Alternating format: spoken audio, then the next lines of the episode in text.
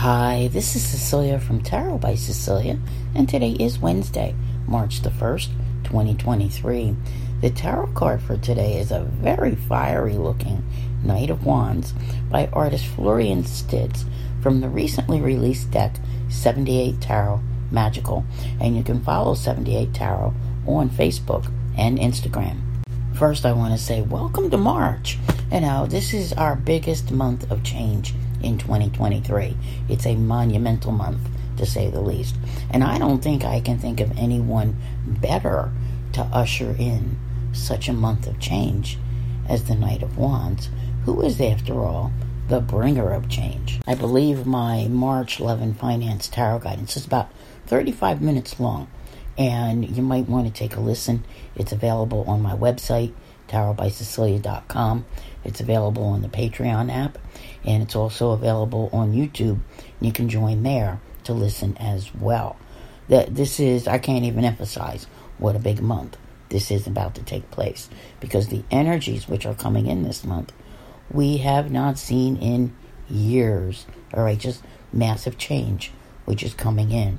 Now let's just start with today because I want to talk about both today and tomorrow. All right, the moon is at home in Cancer.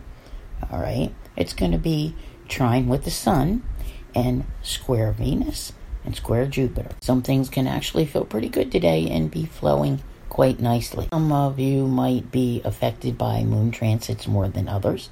You know, there's a shorter time frame for which they're active, so it's going to depend upon you, where you live, all that kind of thing. You know, if you're even awake when they're going on.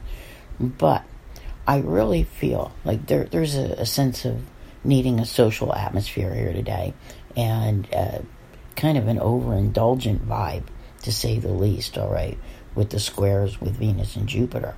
But, but, I have to say this. I feel that the overriding energies are the building conjunction.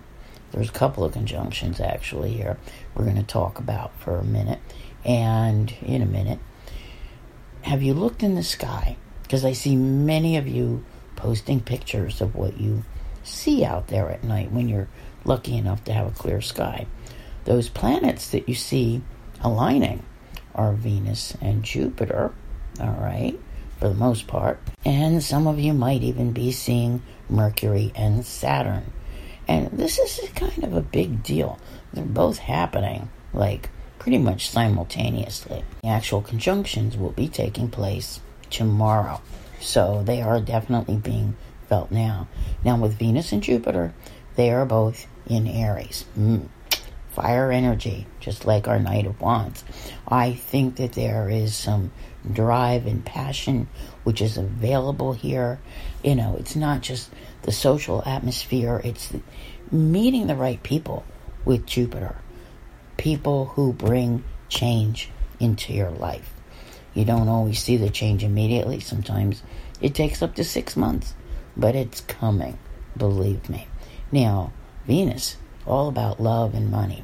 The, the little tricky part here is remembering that with Venus and Jupiter, there is overindulgence. So if you are prone to, you know, succumb to ways of self sabotage, you might wish to be careful. However, now, let's put it this way. If you are, let's say, a Scorpio, and Aries energy for you represents, you know, being able to streamline your work, all right, be more efficient, and to really make great strides with your health. It's a good time to be looking at ways to do that. Mm-hmm. So, knowing what Aries energy represents for you, and then with the other conjunction Mercury conjunct Saturn.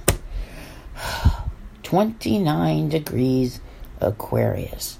What has life been like the last few years while Saturn has been in Aquarius? It's getting ready to move into Pisces on the 7th.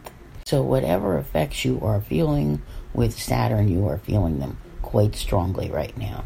Now, mentally, Mercury, right? Thought and communication. And this is a, you know, putting long term into play.